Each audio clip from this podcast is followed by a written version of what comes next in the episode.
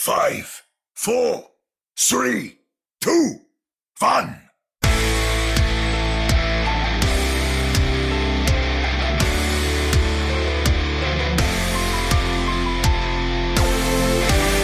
Welcome to another episode of the Ready Set Pwn Podcast, your premier podcast covering both the Toronto Defiant and the Vancouver Titans. I'm Chris at Lightforce, joined virtually as always by Omni at Omni Strife and Jordan at Sir Dr. JM, the host of the One Man Watchpoint podcast. Welcome, gentlemen. Is it over? We're all in mourning. Kinda. Uh, What, what a weekend. it shouldn't be over. I hit my mic. That's how I like, you know, He's, he's frustrated. He punched the air. frustrated it. I just did, couldn't I see. did. It was um it was an interesting weekend of Overwatch, uh, to say the least. Um but yeah, you know, spoiler alert. I'm gonna presume you're either a Defiant or Titans fan. You know what's happened. The uh, playoffs in Canada will not have a Canadian team taking part uh, as a result of what transpired over the course of, of the weekend. That said, there was a moment that maybe it may have happened, and that moment was was brief, and then it got taken away, lickety split. But uh, yeah, and we'll we'll talk about how this all sort of played out. Uh, share a few thoughts on what it might mean for the playoffs, and then uh, that's the show because the league's dead, and I don't know what's going on in a couple of weeks' time. Jordan's there, right? Is that Yep. essentially it? Yep, yep. That's that's all that's going on. Sounds good. Uh, let's uh, start uh, pushing this payload. Moving the payload. Join me. Getting things underway uh, in the uh, West play-ins uh, as we set up with the Vancouver Titans. They were taking on a San Francisco Shock team that uh, could only be defined as a team that got boomed by the London Spitfire.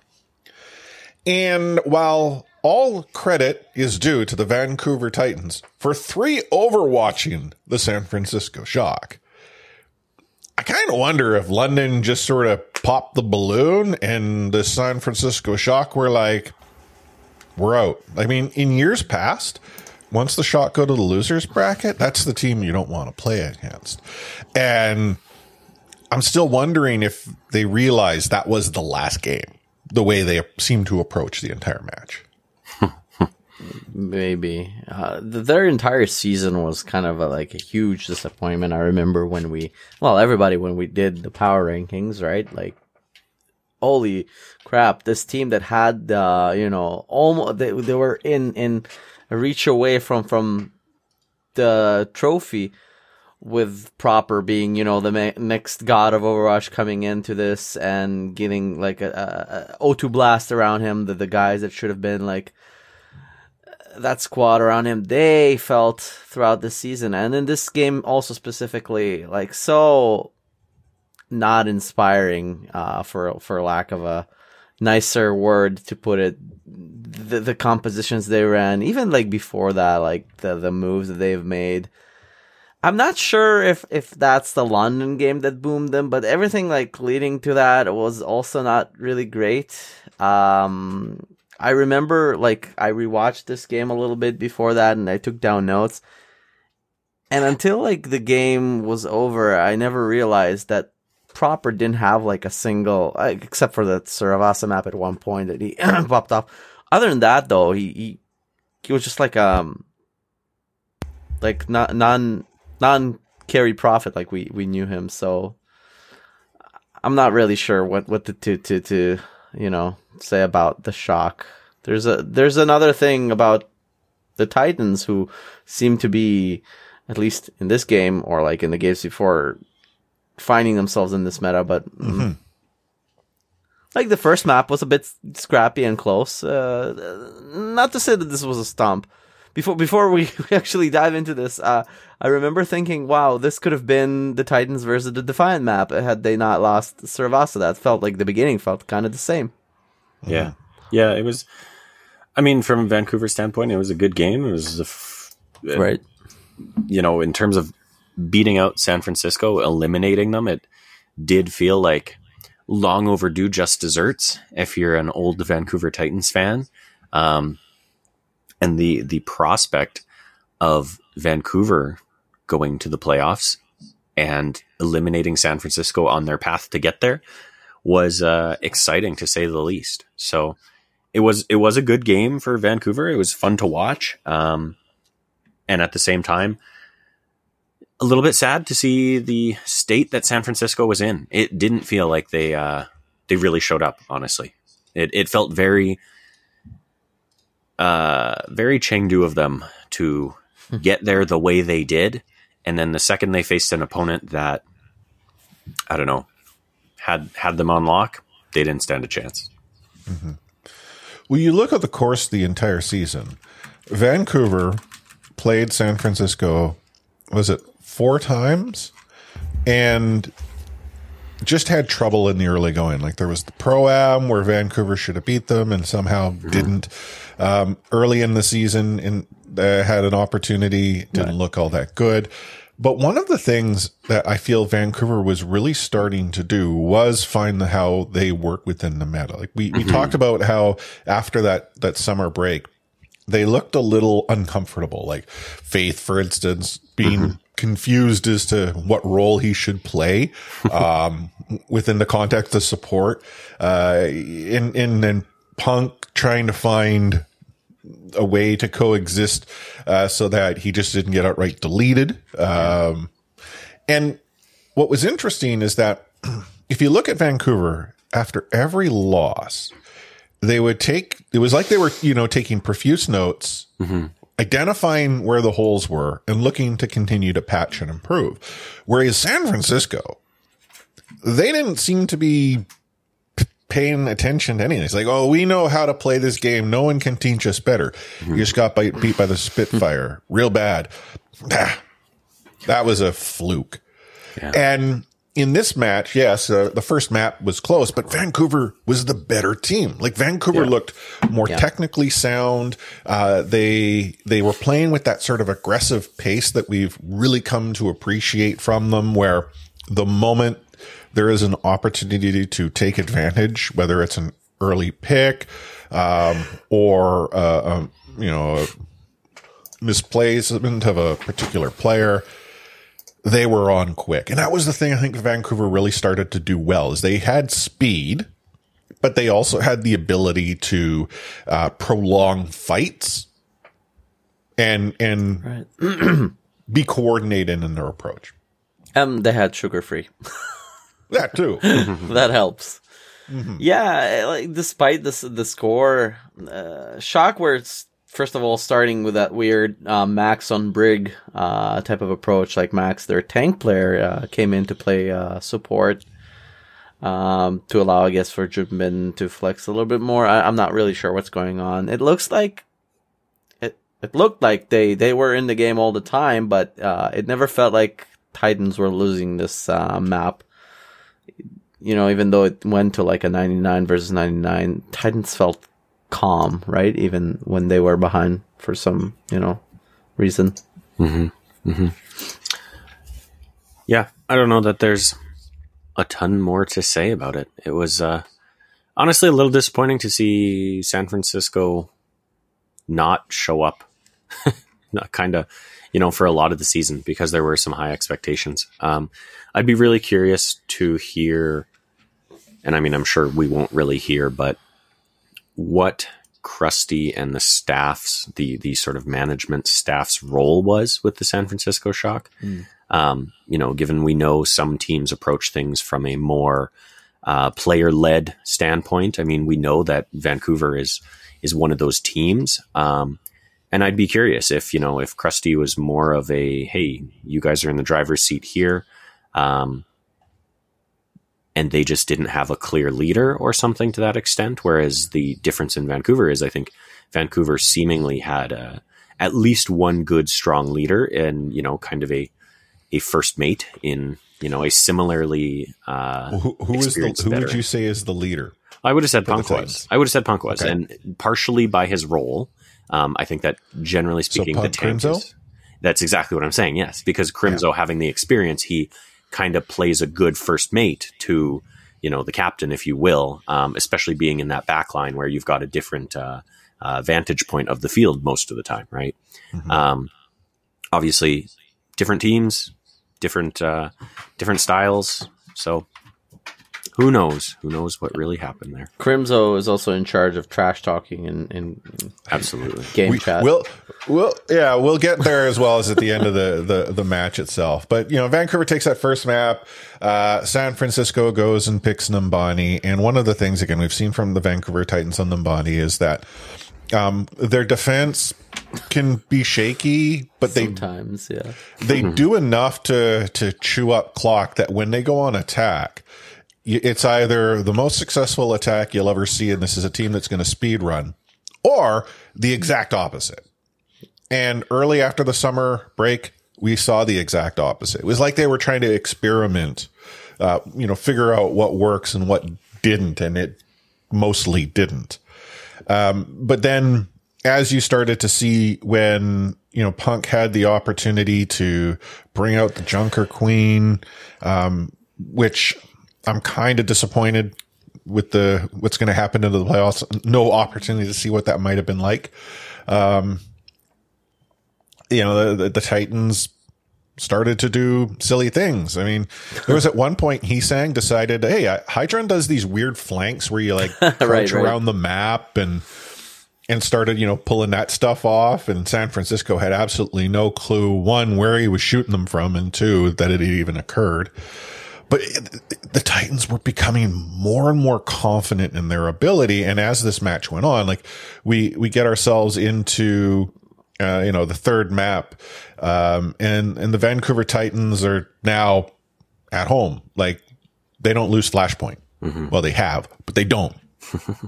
I mean, I, the fact that we didn't see uh, New Junk City, I feel a little bit surprising because of how good the Vancouver Titans have looked on Suravasa. Yeah, people barely choose that map for some reason. Uh, it's interesting. Well, I think though, like Toronto does. London does too, right? Yeah, like If and correctly. I mean, I get why Toronto does because of all of the placements that you can use the um, uh, Majid's, uh, you know, Pylon. sentry Pylon. turret, Yeah. pylon, yeah, right. Um, and then, but whereas like Suravasa, I feel Wire has additional pylons. a, like broader sight lines. Whereas for Vancouver, like Vancouver seems to be good on either map. Like they play with speed and they bring the fight to you. Yeah, I, feel like also in Suravasa, like in um, Numbani before it, a lot of the closeness that appeared to be was just f- almost forced by uh, silly mistakes from the Titans. Uh, Heesang, got picked up a lot. He should have kept away at some points. Uh, it's, like in in Numbani more so than in Suravasa, he got punished for it. In Suravasa, he was just like locked in on the sojourn. Every um, charge shot seemed to to be hit in the head. Uh, I remember a, a funny comment. Uh, I don't remember if it was on the YouTube stream or on Reddit that someone did write like it, seemed like uh, Heesang was actually actually was the problem of the shock all along. it's kind of ironic. Um, yeah, did they they end up uh, they ended up losing one of the points, right? Um, on Vancouver? The, the third one, yeah, it was like a Yeah. three-one. I really enjoyed the back and forth, not just in terms of of the picks on this map, but like the constant switching and adapting. Like it's peak Overwatch in my opinion. Um, again, we're, we're going into a, a new patch. Who knows? Like if it'll be as you know uh, flexible as it is now, as it was.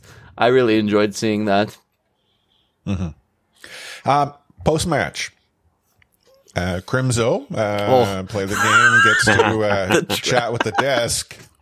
And apparently Amazing. they Yeah, had the spicy. San Francisco shock in the trash just behind them. I, uh, Mm-hmm. uh, you know, it, it, when I saw that, I, I nearly rolled out of my chair. It was, I was like, yeah, it was uh, rough, rough to see. But uh, Vancouver did what they needed to do to continue their run, albeit one that was going to require uh, a couple extra matches on the following day if they wanted to find themselves in Toronto. Uh, but speaking of Toronto, the Defiant had an opportunity to win and be in. They were facing the Boston Uprising.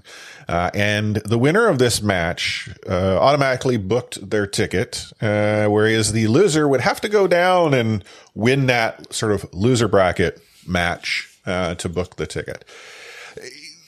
This match went back and forth. And there was some frustrations at a few times, but one in particular, uh, if you happen to be a Defiant fan that you may never get over. Uh, but, you know, it felt to me that you had what we had described the two teams that on paper should have come out of the brackets. Uh, and, and, you know, it was like whoever wins this match or whoever loses this match is going to win the loser bracket. Like it just felt like these were the two best teams that were left. Um, we saw that Toronto was dominant under the fact that the one, they had Majid playing Illari and no other team in the league seemed to have anyone capable of keeping up. Uh, they dictated play, whereas Boston, the veteran presence, a little bit more experienced and adaptable.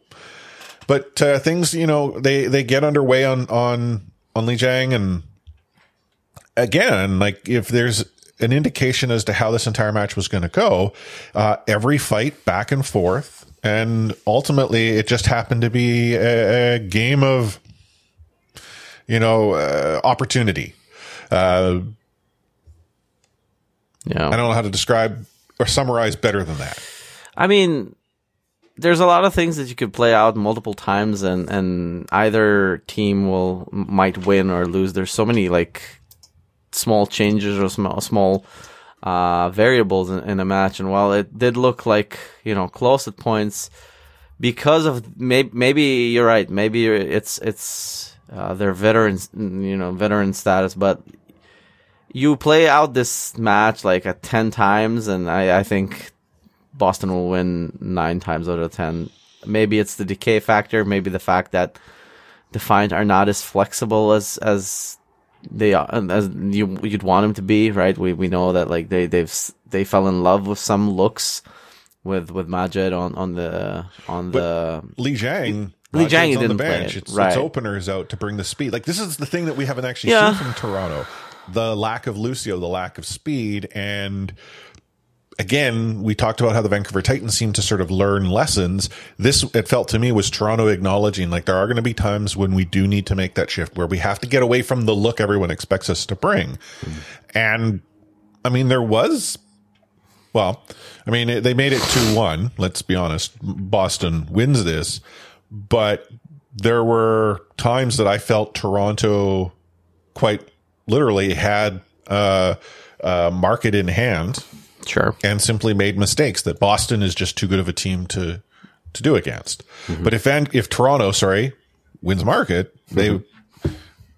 you know, they they go through or at least they don't go through. They they take this and that changes the dynamic the entire match. Yeah. Yeah. It, it, it was. I felt like. I mean, I, I partially agree with you, Alex, and I partially disagree. I did feel like Boston is probably the more consistent team. I don't know if I would give them as high as a nine nine times out of ten. Yeah, Um, probably. I, I, especially if Toronto had won this match, I think they would have had some. Well, I mean, who, with meta shifting, who really knows? But pretending we don't know that we're going to be playing on a Zarya meta, if it were going to be the same meta, I think the win against Boston could have really given Toronto uh, some push to say, you know, we we know what we did well in that match. We know what we didn't do so well.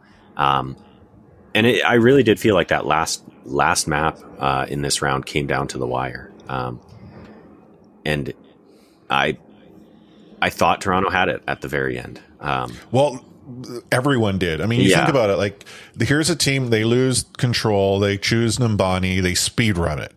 Like Boston just gets absolutely obliterated. I don't believe the the cart ever stopped moving on on the Toronto attack. it's the collusion Boston, effect. ha- yeah. Boston, having lost, uh, gets next map pick, and they proceed to go with uh, Suravasa. Again, Flashpoint, not usually a Toronto uh, comfort uh, map. But they look great. What does what does Toronto come out and do? Toronto comes out and gets what they need to get done. Like they, again, this is a team now that has appeared to have adapted to to the maps where they Right. they need to play a little bit differently. Um, that takes us to push, which isn't always a Toronto map. Like it, it's it's Toronto either dominates or gets dominated on push. like there's you, it, there's no in between. Like there's no like oh back and forth could go one way or the other. Yeah. I also feel like I haven't we haven't seen uh, Colosseo in so long. Nobody really picks this map, but Boston apparently knew something about it. That might be like a curveball for for Toronto, which Sight Look like. sight lines. Because like you think up Yeah. to this point, what have we seen All from right. Toronto? Like you're you're getting Hydron on legs, um, Spectra's coming out on the Torb, or we saw the sim earlier. Bastion too occasionally. Bastion, right? You know, they have Decay, Genji, Birdring, Sojourn, which I think is a good balance for a Sure. push map. And with these sight lines, like what's Toronto going to do to then challenge Birdring, who can stand back, charge the the secondary on on Kaluge, who's trying to slow the the robot down, and then proceed to go in and right click uh, Ultraviolet or, or Sir Magid. Sir Magid provides the, the, the damage, right? More so than you're going to get out of Lee Jae-young or, or Izayaki. Yeah. But the difficulty is that that right click, that uh, Birdring can, can delete you with. Toronto didn't have an answer. Right. Spice it up with a blade or two here and there, and it's also like problematic.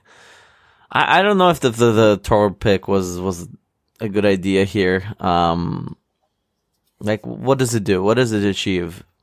Maybe harassing Decay a little bit in his movement, but ultimately, I feel like they should have tried something a, a little bit different on that. You know, last half of the point. Yeah. And that brings us down to a Circuit Royale. Now, Circuit Royale, Toronto picks. Uh, Toronto is uh, having to uh, defend, and they do everything that they need to do. They whittle clock away from Boston and ultimately um, put themselves in a position where a speed run gives them a significant advantage. And Toronto was speed running. Like they they come out of spawn, uh, they get the first few picks. Next thing you know, it's a reset, and Boston doesn't really re-engage until it's too late. They got like over five minutes going up the hill and you know through the chicane, Yeah. and it was only here where Boston was able to sort of um, slow Toronto down. But Toronto, to their credit, does what they need to do. They get that fight into the indoors. And, uh, you know, Toronto, unfortunately, doesn't get as much time as they would would like. Right? I mean, I I think the difference was like a second all in. Yeah, it was Yeah. wound up very close. right? So we go to overtime, and you know, Toronto had like there was an opportunity here for Toronto. Yeah. Like they they had a winning condition, right. and Not only that, they had a great winning condition. Like, well, I was going to say they fumbled. Like they, it, Yeah. wa- it was like a you know, in, to use a meat sports reference, and like football player running to the end zone, Yeah. dropping the ball to celebrate before getting over the goal line. Al- also kind of happened to Vancouver on this map. I feel like something weird about it. Not the same, right? the same, It like- wasn't the winning condition there. It might have been just extended a little bit. When you are going up against the Boston, right, or a better team, uh, you need some magic to happen. You need something that go takes you a little bit, you know, over the top. Uh, Maybe Hydron, who did hit a shot here and there for sure. But you know, I, I I really thought that he's gonna bring you know that another Widow magic match on, on on map five. Uh, it wasn't there. Yeah. Yeah. Yeah, I. I mean, uh, if you didn't watch this match, essentially, It's tough. like Toronto, Toronto has gotten like halfway to the second point in overtime. Boston hasn't even gotten to like that first point, and it's now in overtime. Overtime is running so long that if Boston were to jump too high in the air off the car, the the timer would run out. Right. And oh, go ahead. I was just gonna say it really felt like um I want to say it was when Atlanta sent Shock to the lower bracket in twenty. What would that have been? Twenty twenty or 21, I think. Um, With that C nine. yeah, with the C nine where uh, where they used the Sigma ult, the gravitic Yeah, flux, to Rialto. lift the Yeah, I team say, off the payload, K- and that ended it, it. it. It did feel like he was trying to do a Sig nine. it it really felt like you know that was all they needed and all they needed to get to you know maybe they needed that or they needed like you say alex hydron just to get one more pick you know Yeah. just But we got get that, like, headshot. Hero crazy performance from Lee Jae-gong. I feel like Mm-hmm. at the end stretch, he just went wild. Mm-hmm. Um, yeah. But nonetheless, Toronto loses to Boston. Boston's on the way. Toronto gets to wait for the winner of what turns out to be the Vancouver Titans and the London Spitfire. Now, the London Spitfire are doing what no other team in the Overwatch League right now is doing, and that is what they've always done. Annoy the hell out of their opposition. Yeah, throw Hadi on Rein and just just be annoying as hell um, to to play against. The Vancouver Titans got the memo. They knew what to expect. They they and, and I, this is the thing that I actually wonder because we we saw some of the other teams commenting about hoping that one of Vancouver or Toronto were to come to the playoffs because Yeah. you to plan for what London does requires something that you can't uh, plan for with any other team. Vancouver, I feel, planned for London. It's as if they had sort of gone through, come to the realization that we Yeah. might find ourselves down here. This is the team we think we're going to play. And normally you don't go and suggest, hey, you know, Prepare get ahead of yourselves. team. You, Yeah. you got to get by this shock and all that. But Vancouver, they looked like they had figured out how to bend and not break to the London Spitfire. Yeah. They, they adjusted. yeah Um, initially, yeah, it, it looked like they were still shocked a little bit with how like coordinated those pushes were with the teleporters and that uh sim bastion coordination is scary. Oh, and it is. I'm not even bringing up Hadi, who was a menace, and his ability to charge and like pin either Crimzo or or whoever is just like phenomenal. The guy is like that's his bread and butter, of course. There are Well, counters. Yeah, go ahead. I was going to say, like the the Hadi pin on, I think it was Well, where he essentially was doing Reinhardt drift, and like Crim- Crimzo is in a perfect position until this, you know, giant German character with a hammer uh, just appears from absolutely nowhere. Precision German engineering with with the charges. Yeah, but the the yeah the the sim um bastion combo definitely was punishing but one of the things that i felt that vancouver did well after control is negate backbone like if if they deleted the sim everything else fell apart like the sim Right. was what was allowing them to to escape yeah you know occasionally you'd, you'd have a lamp in there until the you know, teleporter showed up.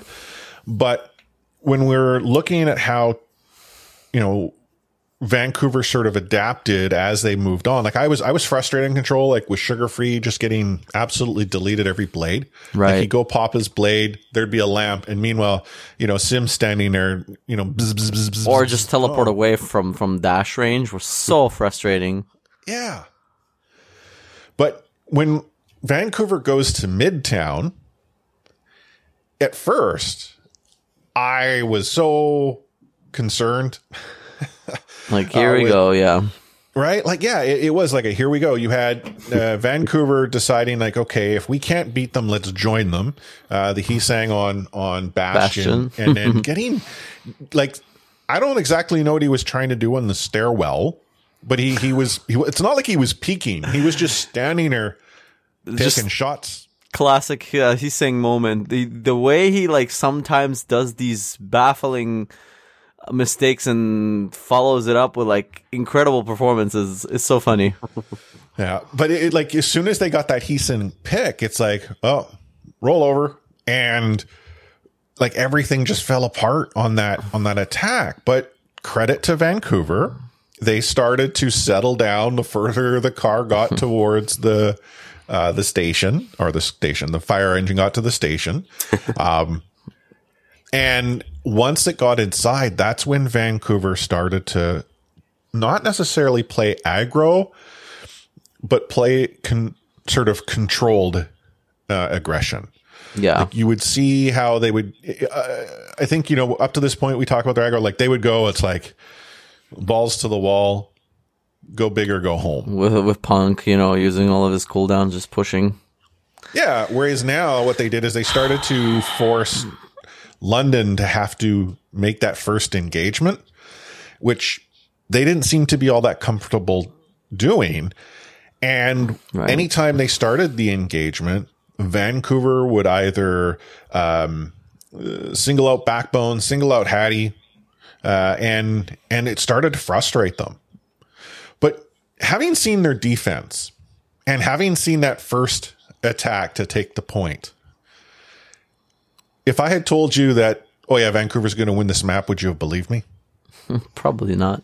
Yeah. But it's adaptation, right? That's what we brought up. Which, well, spoiler alert, kind of went away from them later. But yeah, this map, it kind of breathed life back to. I think they'll. I feel like to their confidence.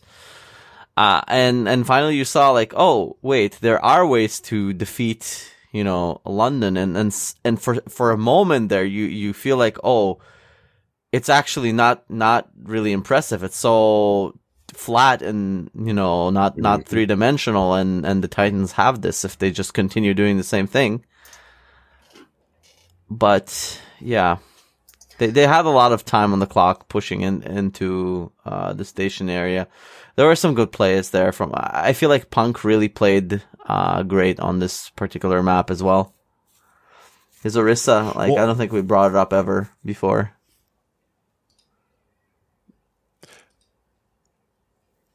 I was going to say that Punk seemed to get more and more serious as the match went on. It was like he, you know, put on the the hard hat and proceeded to get to business. The Orisa pants. Yeah, right. Like he he, uh, you know, the Titans have genuinely looked pretty laid back, even when they're kind of stressed. You can tell they're they're sort of you know Yeah. enjoying. They life. always look This like was- this. this was the first time where it felt to me that they were really like, okay, guys, heads down, let's get her done. You could tell Sure. after they, they won Midtown, there was sort of that sigh of relief. The whew, we did it. We're back in it. But Punk specifically, he looked committed to the fact that London was going to be a difficult opponent, and to get past them is going to require everything of the team. right. Which it did. yeah. And this is the first time we see the New Junk City for, for the Titans, I feel like, right? Did they play this before against Toronto, I guess? Or not? Yeah, and I, I don't don't. I don't remember who who they played uh, New Junk City again, but like we we've seen London abuse the mechanics in New Junk City with uh, jumping bastions and uh, you know Right.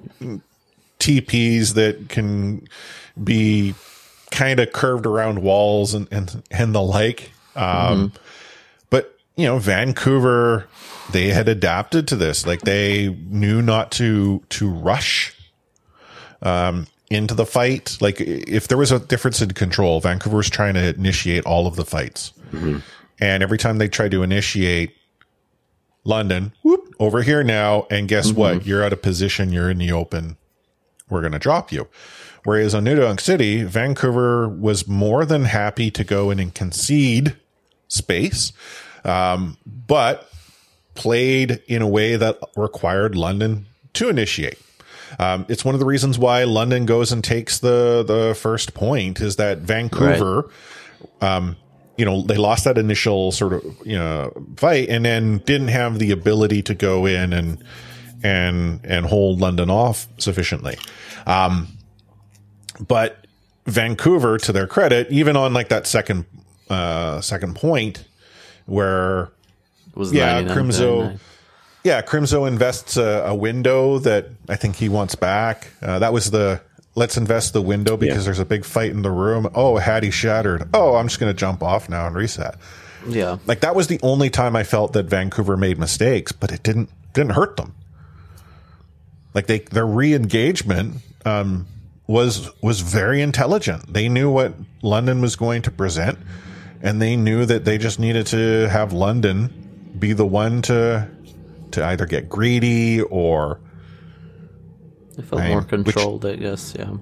Yeah, right. Like it's interesting that London's playing, you know, this Rein Rush comp, but really, it's a pretty darn good bunker. If you think about what they they have available, and Right. London London stepped out at the point, like they wanted to start the fight and end it then and there.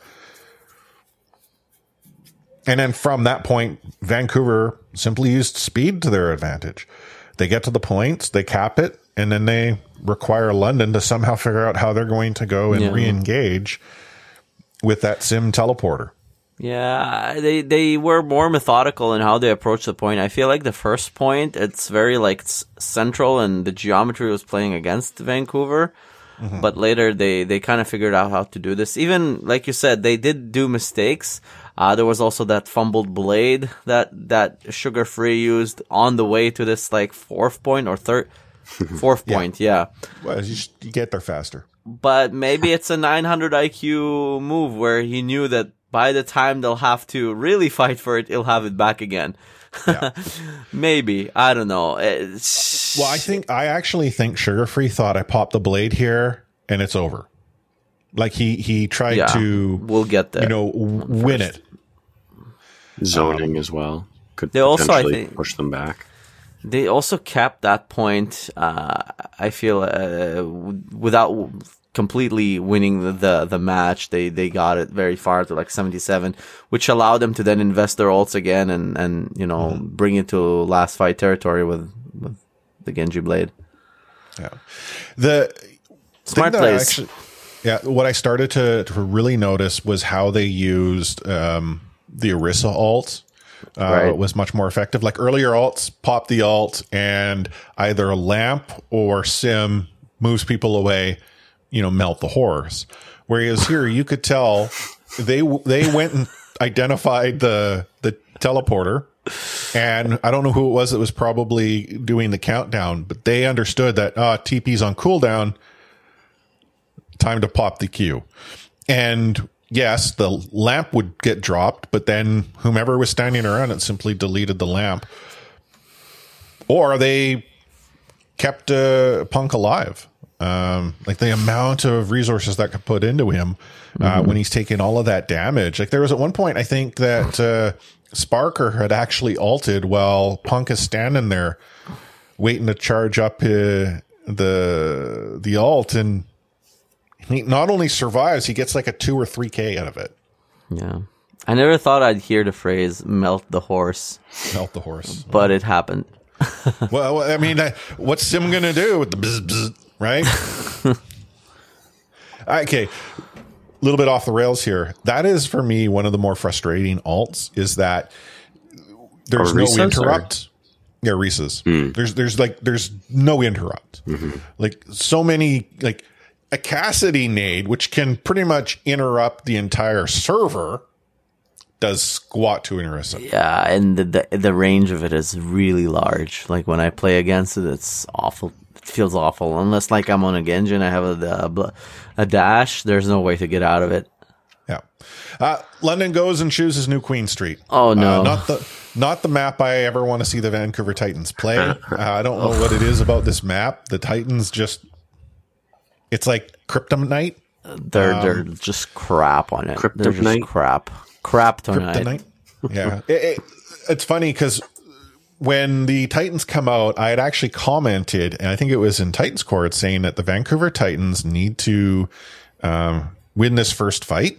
Yeah, or it's over. And, and yeah, it's, like it was quite literally got to win the first fight. What do they do? They lose it.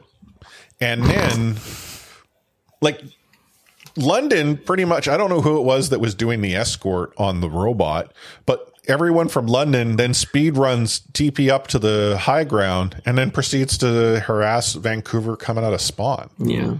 Well, that's the nice thing about push, right? Is it the um, the bot doesn't move faster with more people on it. So if you're playing this comp that London does, that is an easy strategy to pull off, right? With with the teleport and everything. So It's such a frustrating map to me because uh, Titans seem to realize how to play it only like 85, 90% into the map. Once the clock begins to run out, they're like, oh, wait, we know how to win fights. And it's too But, late I by mean, then. We'll talk about this later on. How does London play this map? Get a substantial lead and then frustrate the hell out of the Huge team. lead. Oh, we we lost a team fight. No problem. We'll re-engage I just as you cross the middle. I thought they were going to get to third, to be honest, at the start. It looked horrible. Oh yeah, yeah, and it, really the difference as to why London didn't get further is they're of the opinion they didn't need to. Mm-hmm. Like they they looked at the lead and knew that Vancouver They were right. didn't have the means to to make that happen unless London were to go and make just the most brain dead of mistakes, and not just one. They would have had to have made multiple. that mm-hmm. really seems to be a strategy with push these days. Like I don't know the last time we saw a completion because it's almost not worth getting that progress, right? Mm-hmm. Because the the spawns reset so dramatically that it doesn't really make sense to push that hard when you can just okay, we'll let you guys have this fight. We'll take the next one, and even if we lose that one, we still have three, four, five fights that we could potentially win just to keep the bot on our side, kind of thing. So, yeah, I also did not see like any attempt of of maybe it's just how the meta is. I'm not like a coach, but there was no adjustments tried. Like a Junker Queen is another good like possible at least counter to the Rein. Maybe it doesn't work. I don't mm. know, but like I- I felt like they're just trying to bash their heads against the wall and and expecting like different results. Nothing was working. Yeah. Yeah. Regardless, Vancouver loses.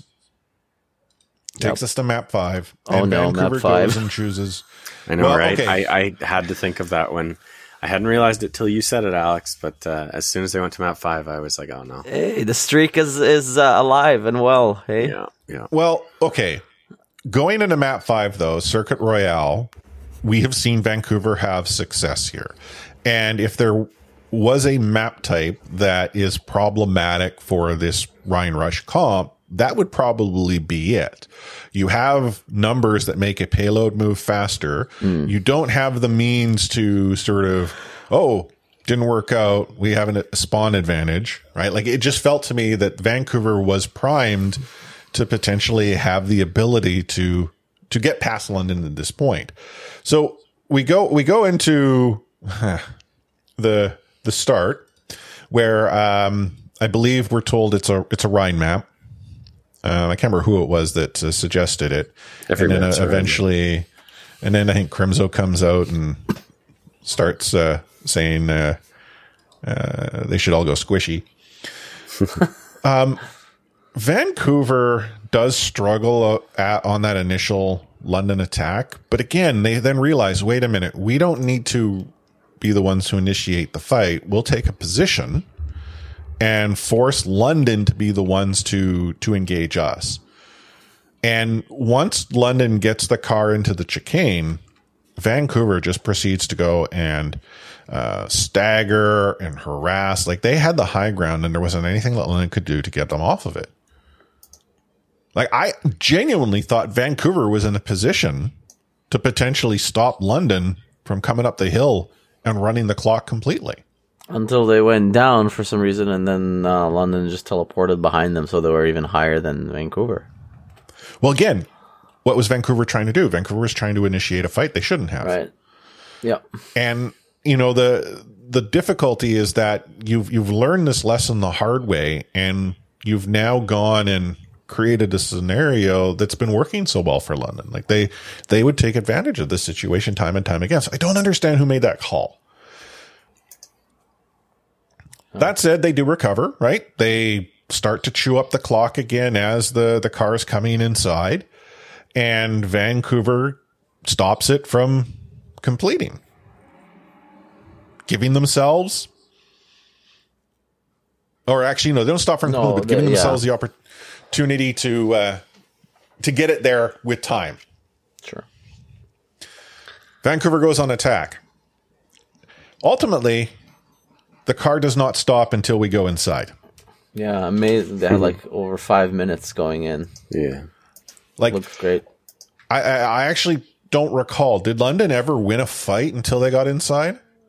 Like it wasn't until actually I, I want to say Vancouver had to go in through those doors to make the cart because the cart wasn't going to move, and that's where London finally won a fight. You're right. And uh, like, I, this is the thing that frustrates me the most at this point. Vancouver has the time, and it's not to say that they, you know, can't just sort of wait, wait, wait. Like they didn't. There were going to be moments where they were going to have to engage. But when you have like sugar free uh, one v one on uh, was it Backbone? Um, like how sugar free doesn't win that fight, I don't know. Like Backbone drops the cars there. Vancouver Titans, I want to say, have like a minute and a half. And having played the way they did, they win this in overtime. Right. For a few moments there, that London just completely clutched it out. Like I have no idea how, uh, where there was like a big punk um, ult, and then they go into the last stretch and they get those picks. They get those picks, but they they they back they back away. Maybe they said, "Okay, we have the time. We have two minutes. We'll wait for the for Well, the when- response," which they shouldn't when have been doing. and I Punk guess. disengaged, Yeah, I, but who I, knows now? I you know with- how hindsight. I agree with the disengage. Um, at that point, it was Punk and and Faith, and I want to say that uh, and they get more London. picks. Oh my goodness. but then they disengage once more, which I don't I don't know. It's London were just like playing out of their minds here. I mean, that's the thing, right? Is not only in this match, but London. London was firing on all cylinders, right? Even though both Vancouver and Toronto, I think most people would have said were the stronger teams. London was having those playoff performances from people like Backbone, um, Sparker, you know, obviously Hadi. I don't feel like I even have to mention Hadi, but they just were I mean, like you've said a couple times, they just kept clutching it out, right? They were winning fights when they needed to win those fights, and that was ultimately the difference. Yeah. And Van- Vancouver felt again like the the unclutch factor Yeah. that happened before. Which is such a shame because we know Yeah. that Sugar Free, Punk, I mean, he's saying these are players that when they have those clutch moments, it's a 3K, it's a 4K, it's Right, it's right. They have the talent right? for they sure. have the talent, they have the skill to do that, but it's just like, I mean, I don't, I don't want to say they weren't trying or anything like that, but Oh, it really felt it really felt like the other team was in playoff mode. And Yeah. for Vancouver, it was just another match, right? It was just another, and and you know, a lot of people would argue that's how you should approach every match. You know, the stakes the stakes are the same for every match. It's always a must win, right? Keep yourself even keel, kind of thing. But y- you know, there are players and there are are teams that when they need to bring it, they do. Um, I mean, everyone talks about playoff decay. Everyone talks about, uh, you know, playoff Proper. Like these are these are nicknames that uh, that have meaning because of of what has happened in the past more than once, right? So So Vancouver Falls, their season is done. London, however, they have to take on this uh, Toronto Defiant team that's likely still, you know, stinging from their loss to Boston. Uh, but this match starts off with the Toronto Defiant um, deciding that what they did against Boston, they're not going to do against London. They're going to do it, go with the comfort of having Majed in. Heck with the Lucio. and it starts off really, Oh really God. well. Like on a hanger, Yeah. Toronto was playing with their food for three quarters of this map. I've I've got to admit, like I don't, I don't usually take notes while watching these games, and then I do have a hard time recalling them when we are talking about them, which is why I frequently pull them up. I recall this map because it was so tough to watch for Toronto because they were. This should have, by all accounts, been their map, and it was incredibly frustrating how it turned out. 99 to 0, right? Yeah, When yeah. uh, the they fir- flipped. The first map was they had it 99 to 0. They needed to win one more fight and they didn't. And that lost them the map. And then the second time the second round as well, um, they had the lead for the majority of the time it seemed like. Um, and again, they they just they couldn't come up Ah. with it in the in the end. I, I blame Vancouver for, you know, making London believe. Giving London the, the juice. Yeah, yeah, yeah. Well, but e- but even if London believes like this on hanger, like as Jordan said, it's they just need to win one fight. The first fight that Toronto comes out to engage with, it's kind of like a poke. Uh, They didn't seem to be too committed to anything. I think what they were trying to do was draw ultimates out. Didn't work. Second fight, Toronto comes in and uh, Backbone drops a T, uh, TP that uh, Hadi goes through and proceeds to shatter. What I don't quite get, and this is where we were seeing Toronto play, like their answer to the Rein Rush was Mei. Like I get that they're going to have Spectra there with the wall, but like what's that the point of that wall outside of negating the window, buying you a second with Bastion or blocking the shatter? And in this particular map, like Spectra's contribution was his alt. Know, Like the the the Hadi shotter that that's when it, it became problematic for Toronto. You know, Spectra wasn't caught by the shatter. Like they were playing it. He was back hiding in that room, and the moment he sees Rein, he completely flubs the wall. Like he doesn't he doesn't put the wall up in time to stop the shatter, and he doesn't get the wall in front of Hadi. It's a crippling uh, intimidation from Hadi, I guess.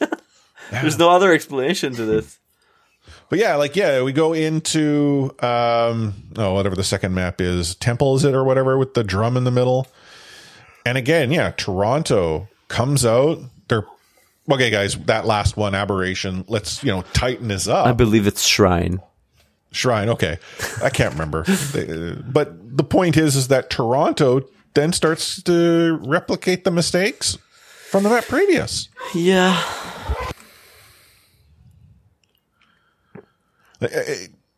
Again, the Spectra. Can can you explain to me what the Spectra Mei was about? I guess Like- about the walls, but But, it- but is that really- like like the, I this is know. not, like the way the comp is is about producing the damage. Like if you're going to have a wall to try to mitigate, I feel you're better off playing two support that are supporting. And this is not knocking Majed, uh, though he did seem to be either off his game or London had figured out how to to neuter him. Yeah, it was. Uh, ah, I don't know. I don't know. It it did feel like the the plan wasn't working, and there was not enough adaptation. I mean, yeah. there there were lots of people on Twitter saying, you know, going into this match, look, if Toronto sticks to what they know, if they stick to their comp, if they stick to what they have planned, they're not going to win. And I for the feel most like- part, that's exactly what they did.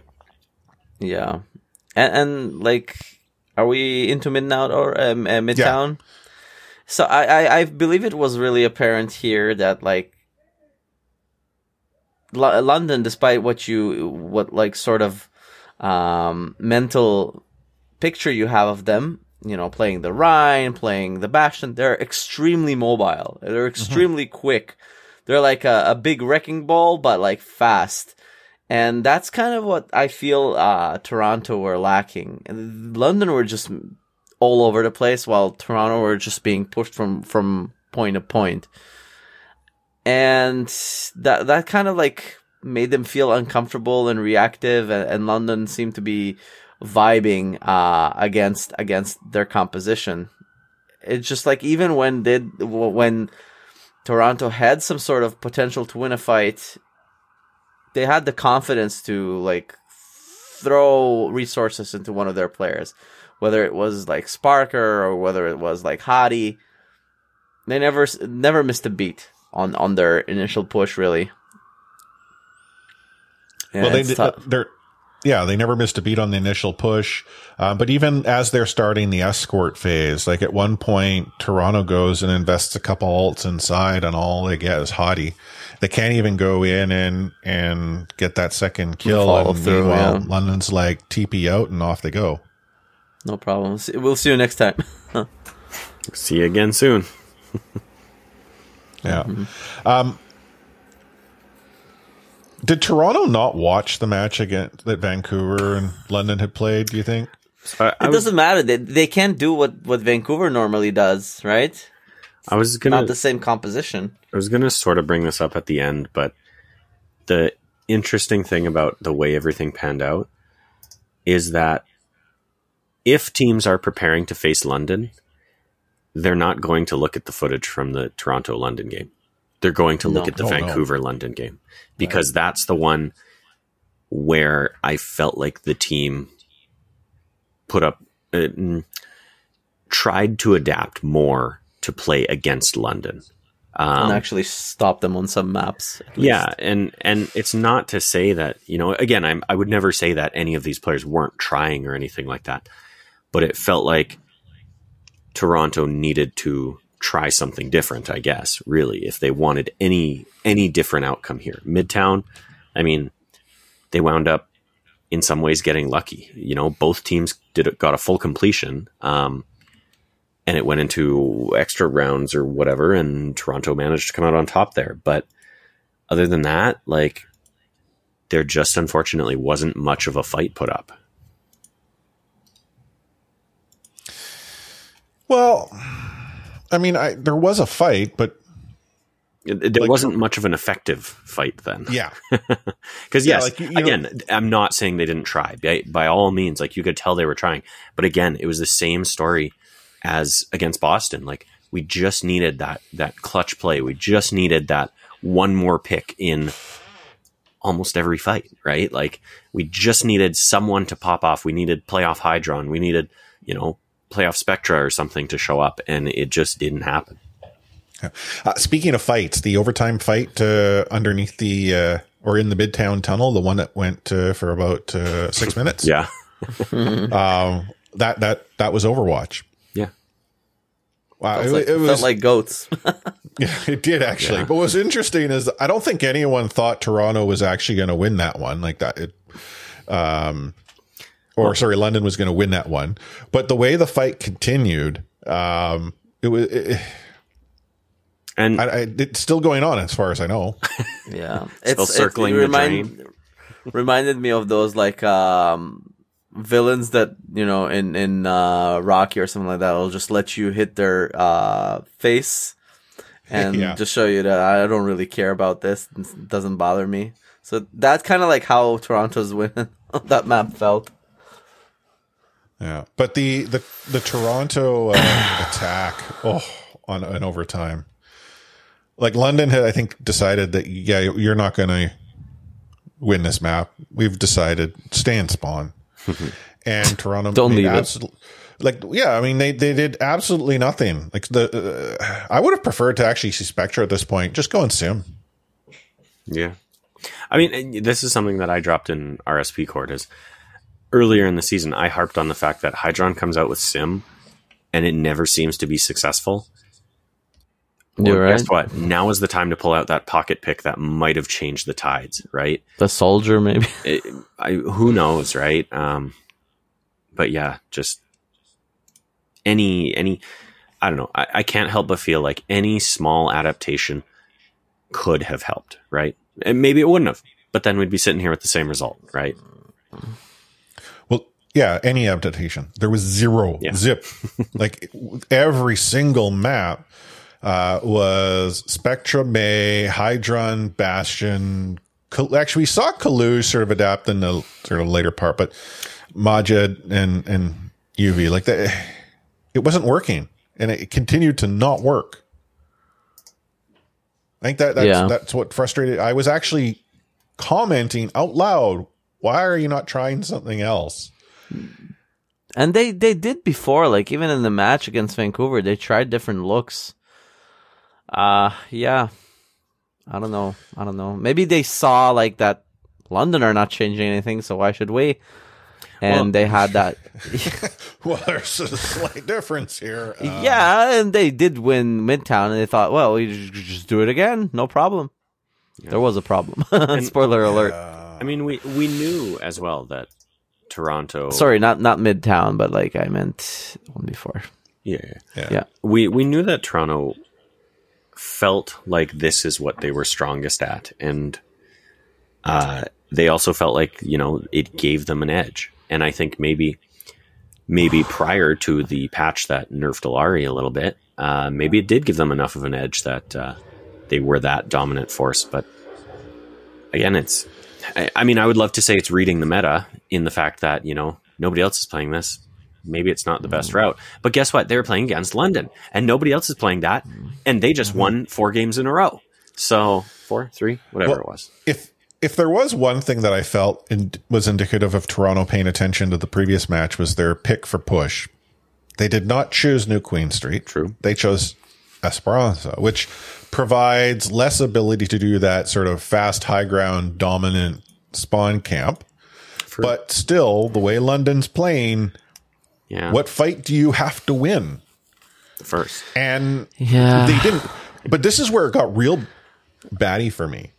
If you watch Majed on this initial fight, you've got the Toronto Defiant trying to hold the bridge, hold the high ground, and Majed just going and doing, you know, Yeah. the flank. Hmm. First of all, that's Hydron's job when Hydron's on legs. Soldier, Second yeah. of all, you've just left Ultraviolet to solo heal Yeah. a metric ton of damage. Like, okay, he dropped his pylon, but like it, it, it blows my mind that the answer that Majed had here, or maybe this was the game plan, was that somehow he would go and flank and and get the pick. Like it's not going to happen instantly, and you could tell every time London saw that Majed had come to the uh, backside. Hadi didn't care. He just kept his shield up, Yeah. and it was usually either Backbone or Admiral that would sort of turn around and and uh, you know play a little poker with them. But the moment Majed gets picked, London's like, "Oh, thank you. We'll just start pushing." Yeah, I, I, I, sorry to go back uh, a couple of moments, but like you, before this map began, I was super frustrated with lack of uh, adaptability from Toronto, and I was like, "Oh, hell yeah, we can play, uh, you know, uh, Circuit Royal. We can play the Sig." And when I saw them going back to like uh, the Orisa once more, I, I, that's where I got really tilted, and I stopped taking notes. I'm like, okay, the, this is how we're we're gonna go about this and and and to what you alluded to, yeah, exactly what that's what that's what happened. So, uh, it's annoying. So, you know, London proceeds to go and push the bot. They take the high ground. They leave Hadi on the on the escort. You've got the Tim turret set up to slow off, out of the window, and I think it was here where it was uh, Majed who's now hanging out in the room.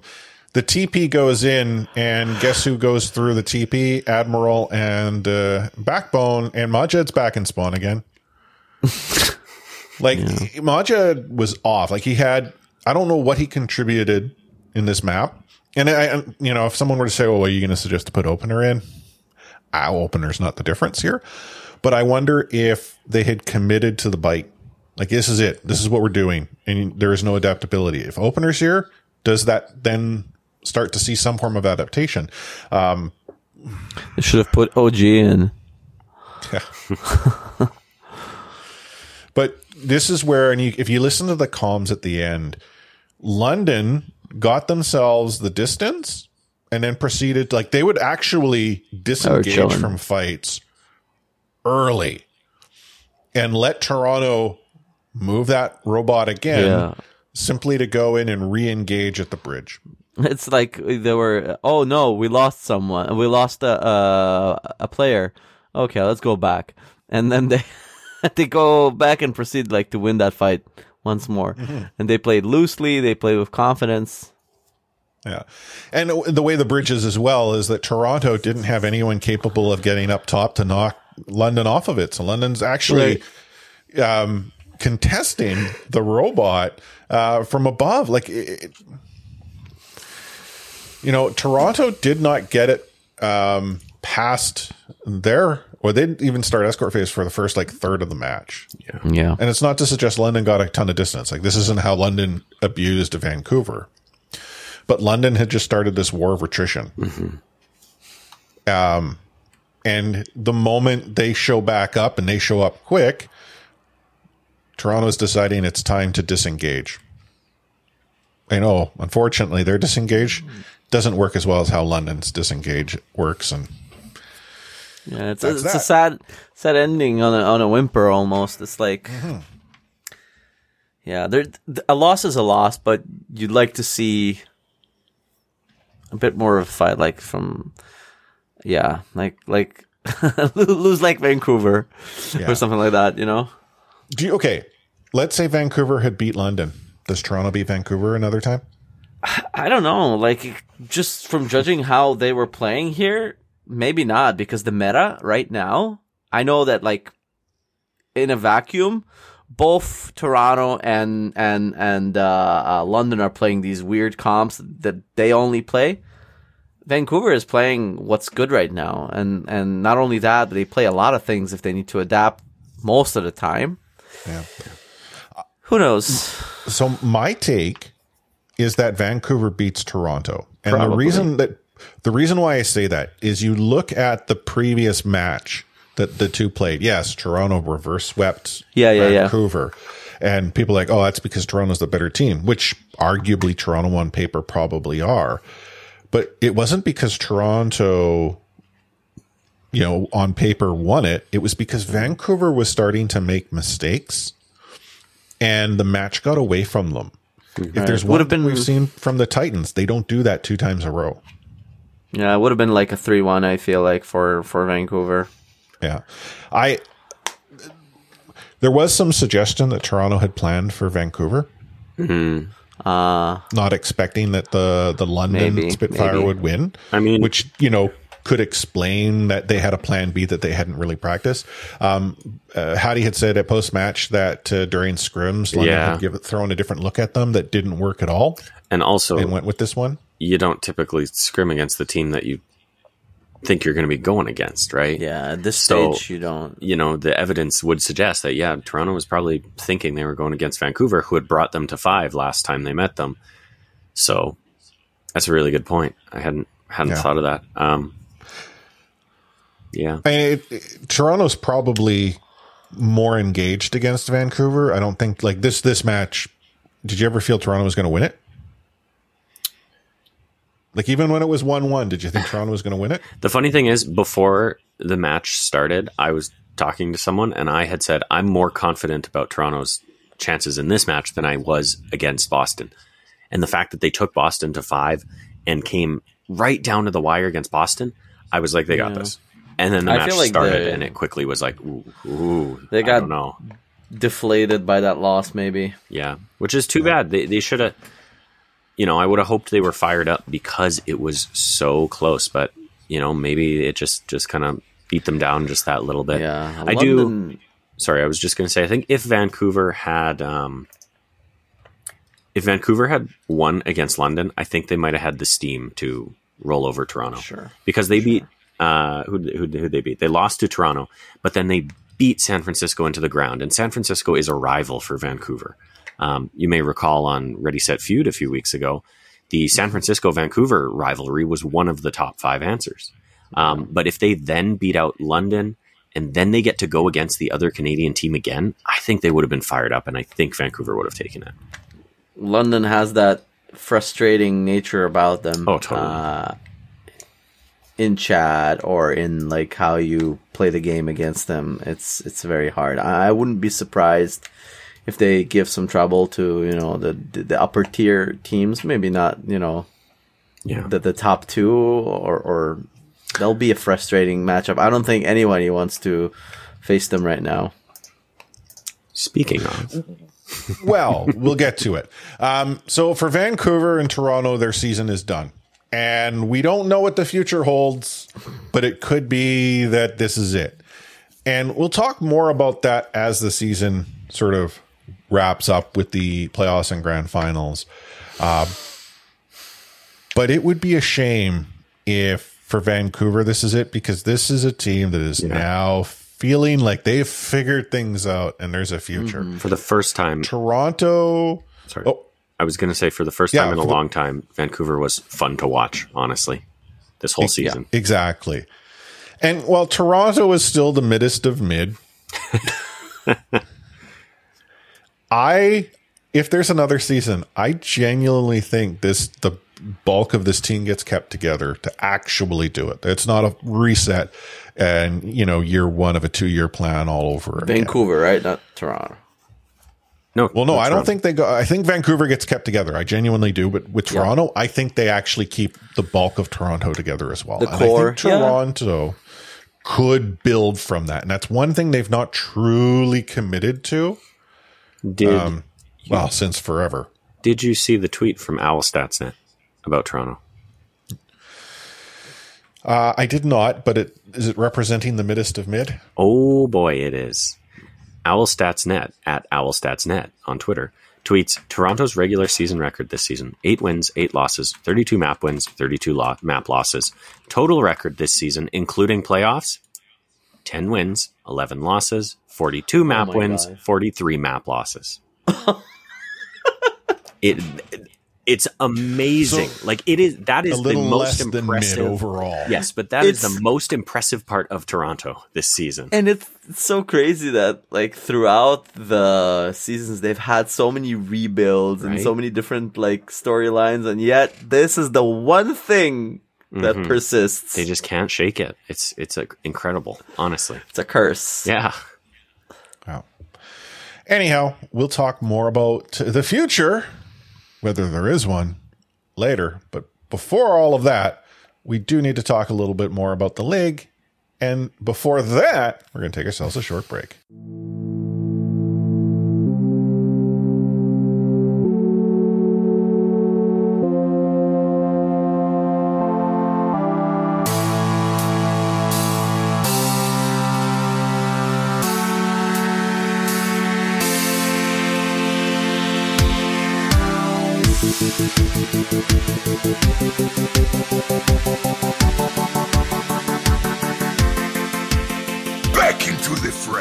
As we dive into the fray, let's talk a little bit about uh, what ultimately happened. So, as we know, the London Spitfire uh, were the team that uh, beat the Washington Justice 3 2. It was actually a, a, a fairly close match, but I would argue that what you saw out of that was very similar to what, what uh, London did to Vancouver and to some extent to Toronto. Like, London is going to be, or at least was, a very frustrating team to face. And I say was because in a moment, we'll talk as to potentially why that is.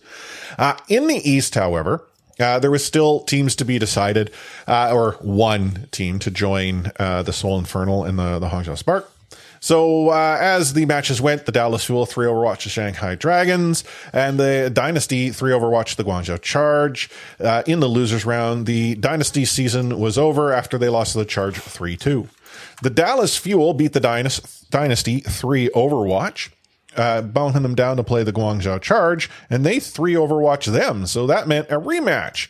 And the Dynasty were able to take a map off of Dallas, but lost 3 1, meaning the Dallas Fuel were booking their tickets to Toronto. The brackets. The brackets for the playoffs required you to have a PhD, and so is Cat. So the way it worked was that the first seed in the West and the first seed in the East got to pick opponents. Now, the uh, first seed in the West, uh, that being the Atlanta Reign, got to pick uh, the um, or a team, not the not the Seoul Infernal uh, opponent, but they got to pick a team to go down to the the B bracket, uh, and I believe they chose Florida, if memory serves me correct. I'm just pulling it up. That seems right. Yeah, like it was because I mean it was one of Florida or Houston. Yeah. but they I think they chose Florida. Now the Seoul Infernal then got to choose uh, the team that they wanted to see in the A bracket, and the context here is that you're choosing the teams you're trying to sort of get away from, maybe. Yeah. And the Seoul Infernal chose the London Spitfire, which generally you don't take the lower ranked teams and throw them into the other bracket. This says one of two things. They're like, I don't want to have anything to do with that team. Yeah, either one, exactly that. Or two, Seoul didn't quite understand the assignment. But I, I genuinely feel Maybe it's both. they looked at they looked at London and are like, yeah, get them out of our bracket. But what that meant is London then had the opportunity to choose next. And so London, understanding the assignment, looked at Houston and said, Yeah, you don't need to be up here with us. Get the hell out of here. Wow, that's So now this you- an interesting thing. I never saw this. Was this live? Yeah, This was live after afterwards. matches. So so that meant Houston and Florida, like arguably two top teams in the West have to play each other straight Damn. off the bat. Mm-hmm. Houston, you know, now finding themselves here are like, well, we got to choose an opponent for Atlanta. So, hey, Atlanta, take on Hangzhou, which is a good team. And there is controversy because there are some that suggest Hangzhou should have been the first uh, overall in the East, but There, the Overwatch League rules on the napkin apparently had some ketchup on it or There something. weren't- they couldn't quite see that. there weren't just some that suggested this. Alex, if you didn't watch this, you should go watch because the confusion on the desk, uh, particularly from Jake, was nothing short of honestly Was this embarrassing. After It was London Defiant. Yeah, Yeah, it, it was, was a, it was a little bit after. matches. Okay. And yeah, like they have a throw the Infernal logo up as being the the first Yeah. overall team out of the East. And yeah, the desk is like, what? And then I think it was was Johnny that's nope, nope, that's who like you could tell he's like, read Yeah. the script, read the script. We're not here to Jake was Jake was particularly confused by it, and Johnny was the one trying to keep things on track. Uh, basically, Mm-hmm. being like, just follow production, just follow what you're seeing on the screen, Damn. because Yeah. Uh, of course we know earlier in the season Hangzhou had problems with seating as well, where Mm-hmm. they got a little bit screwed. which arguably that happened again. Uh, Hangzhou having now having to face the Atlanta Reign, they're probably real happy about this. They go and they decide, well, hey, there's only one team left, and the Fuel will get to go and play the uh, the Seoul Infernal. Uh, so, uh, sick games. well, actually, you know that's not the only team. There was also the Boston Uprising, but uh, Boston gets to play London again. Um, the Hangzhou Spark are playing Atlanta. That's up in bracket A. Down in bracket B, you've got the Dallas Fuel taking on the Seoul Infernal, and the Houston Outlaws taking on the Florida Mayhem. this Uh, the way the brackets work out is it's double elim, but the double elim changes gears into the playoffs, which then become uh, single elim. Into the grand finals. Or sorry, the three match grand finals. This, That's this whole right. thing is the playoffs, but it's the grand finals Three-match grand specifically where it's not double elim. Yeah. So you lose once, you go into the losers uh, uh, bracket A or losers bracket B, and then the two winners, so bracket A winner and bracket A loser winner, will then swap, and the bracket A winner will play the bracket B loser winner, and the bracket B winner plays the bracket A loser winner. The, the loser The winners winner. of those two matches then play in the grand finals final. Oh no way! Pickums are back. yes, for for playoffs Nice. for this particular bracket. Mhm. Who do you have winning it? Holy crap! I haven't done mine. I, I looked at this last night No, and was let- like, I'm let's not thinking go through. Let's Yeah, just one team. Oh, okay. Who, who do you have winning it? Who do you have winning it? I mean, my only team left in the running is Florida, so I have to go Florida. It's the only other team I have any apparel for. My, Vancouver's out, Toronto's out, and I have a Florida hoodie, so I'm wearing my Florida hoodie to grand finals. See, I thought it's gonna be Florida too, but now I keep hearing that it's gonna be a hard Zarya meta. Yeah, Zarya patch. So If Decay I'm not wins this, so I'm gonna- sure I'm gonna anymore. blow up the building or something. Boston will not win this. There is also Hanbin on the fuel, who's the best Zarya. Yes, very true. Um, ooh, I, I'm I'm at a loss. But Hangzhou's coming in with Shy and Leave. Like, come on. But Guxue on Zarya, that's not a good look at all. We haven't got there yet, but Florida also signed someone very recently because it's rumored to be a Genji meta Oh, Yeah, as well. This is, this is so dumb. I, I really want to talk about So this. I, I I was I was going to go with Florida myself. And to me, it's the sum of all parts. Like this. Yeah, so sure. let's let's talk about this. I mean, we're sort of you know jumping around it. The official word is they're going to go into another patch for the playoffs. Uh, it is rumored to be a Zarya heavy patch, though Genji playing into it. I feel Good London one for was gonna- Vancouver, right? Oh, totally. And unfortunately for them, London took their spot. I think London is still going to try to force Rein Rush into this, oh, absolutely. right? like they're going to do that. Oh, they're, they're I- not I- changing their strategy. no, no, way. but like if it's Zarya, I, I hope Backbone doesn't use his turrets because it'll be over quick. Like, like that new Zarya bubble, like Yeah. throwing it on to whomever goes to dive. Zarya, like whoever London's playing, that Zarya is just going to be at hundred percent charge the whole match. I mean, it was a good run. Hottie, don't hit her. Well, no, but the thing is, the Zarya, I mean, true, Zarya can bubble herself, but the amount of energy charge and the size of the bubble and the Yeah. l- uh, faster cooldown when you throw it onto I was going to say that's uh, a teammate. that's the big thing, and that's why also why it plays so well with Genji is because the uh, projected barrier, so not the self barrier, but the one that she can throw on a teammate, is now larger as well. I think it's 15% larger than it used to be. So it's a larger a fast- target now. Yeah. It, it, it's just like, and, you know, someone might say, oh, well, you know, the Bastion would simply delete the, the bubble. True. But if you play with a BAP who's got a lamp, that Genji is going to go in, mm-hmm. do a little damage, oh, two bubbles and a lamp, and they're back out. Mm-hmm. Mm-hmm. That- Wait, we're saying Genji. That means Sparkle is on the Genji too. Holy moly!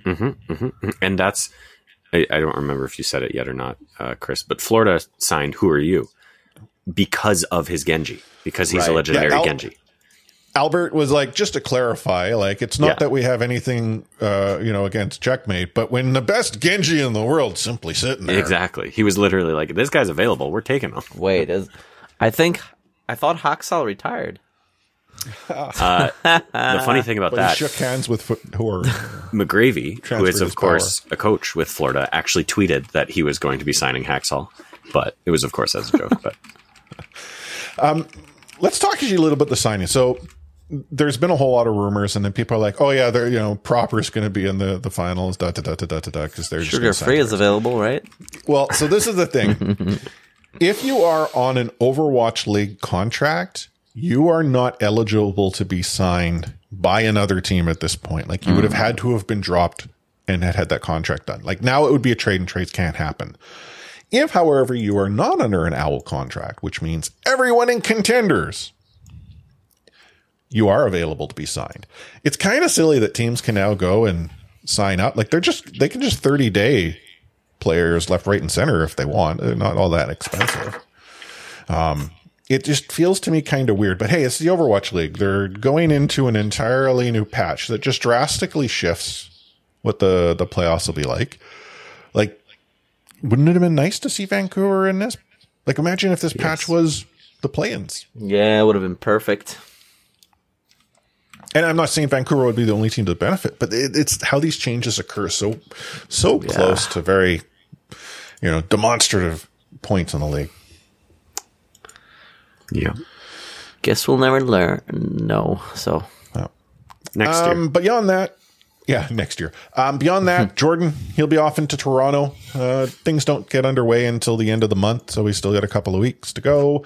Uh, but if you happen to see him there, we have determined he's not going to be out on the outside listening to the event. Uh, he has uh, uh, received confirmation he is going to be credentialed press. That's right. So I will have unprecedented access to all players, organizations, building facilities. Wow. Yep, VIP suite. That's what I hear, anyways. Cool. The presidential suite? The presidential suite Yeah, as well as the VIP suites. yeah, the, Both. the door's got a, a lock on it, and the uh, the sink is completely touchless. Exactly.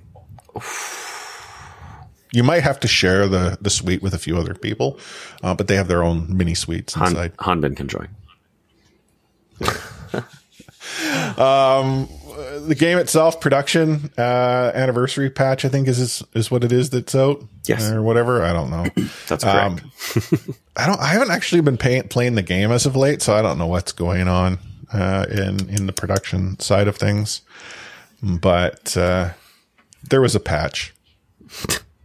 there was indeed. It is the anniversary patch. Uh, Mount Olympus event and winter events, the Yeti ones, are back. Just in time for uh, yeah. Halloween in a month. It, I mean, Yeah. the fact is, we're getting long in the tooth here and and off the rails here. But this season, season what are we on six, or is this seven? This is I don't six. know. Season six has been by far the most content they've ever packed into a season, um, and I've been enjoying it a lot. So Glad someone is, and I'm not. I'm not knocking the game here. I've just I have absolutely no time to actually play video games. I play occasionally, but I just log in for comp anyways. Hmm. Battle I- I Pass lo- is going well. Almost almost done with that. Hmm, I'm not even close. This is like, I, wasn't I the one who was like well ahead of you guys on on? I, I was going to say I can't remember if that was last cash. battle pass or this one. I've completed mine actually, which is the first time I've completed it not shortly before it's over. So Yeah, I don't think I've unlocked Illari yet. she is forty level forty one, I think, right now. Yeah, something like that.